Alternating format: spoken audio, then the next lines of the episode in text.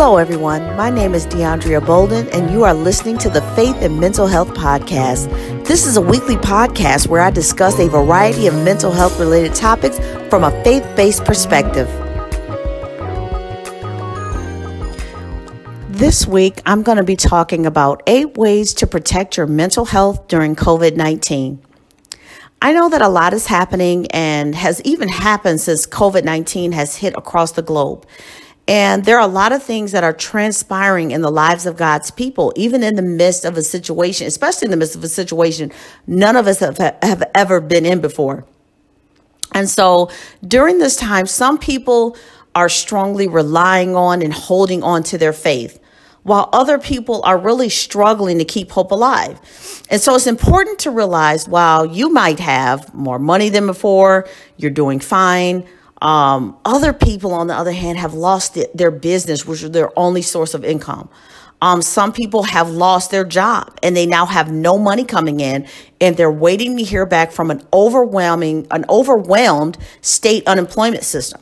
And so they're they're behind in their bills. They may not have money for gas and food and all the things that some people are taking for granted. And so, um, the unique situation and circumstances that every individual finds themselves in at this moment can easily explain why some people are doing fine and others are not.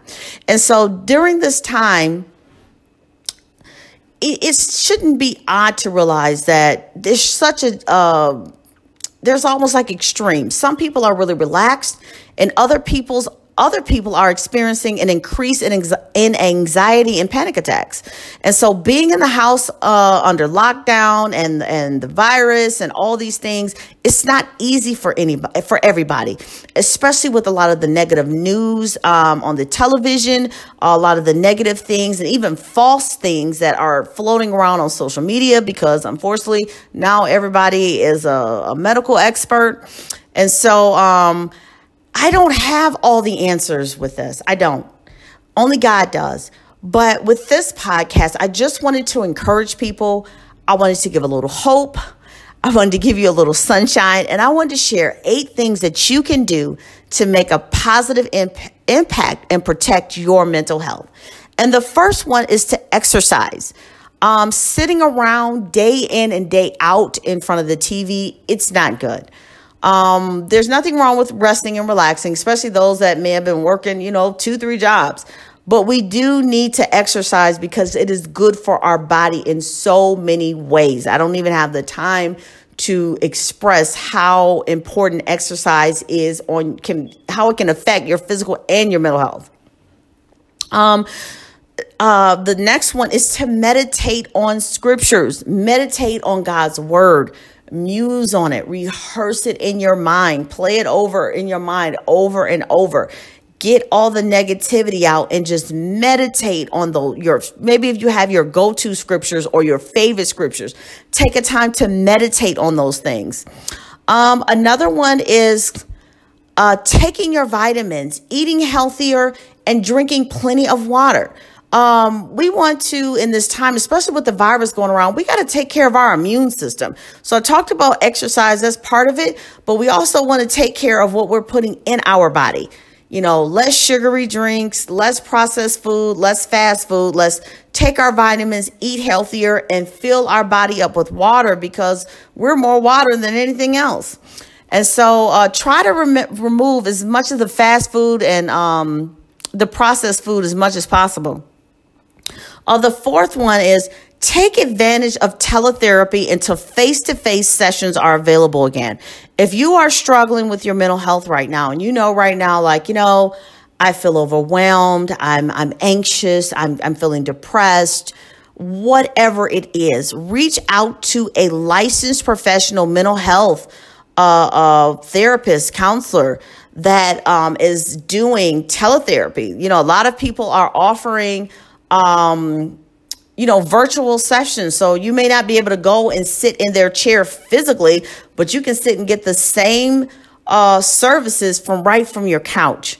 Um, the fifth one is to log out of social media and stop watching the negative news day in and day out. If you constantly sit in front of your phone and look at every bad thing that's happening, if you constantly uh, look at the news and see everything bad that's happening, it will affect you over time. I say turn that stuff off, watch your favorite movie, uh, maybe a funny movie. I like, you know, sometimes just turn on the funniest movie that you love and just sit and watch that movie and laugh and sit back and enjoy yourself and get your mind, let your mind have a break from the negative news 24 7. Um, the sixth thing is do something that you enjoy. You know, a lot of people are enjoying the slower pace. And so if you're one that's maybe now working from home or you're working less or whatever's going on, you know, we may never have another opportunity where life is so slow uh, in a sense. And so if you love painting, singing, writing, cooking, fishing, whatever it is that you can do, do it. Enjoy yourself. Find, do something you enjoy so that you can get, you know, you can bring yourself up and get your mind away from everything that's going on. Um, number seven, allow yourself to rest and enjoy the slower pace if possible. I just said that.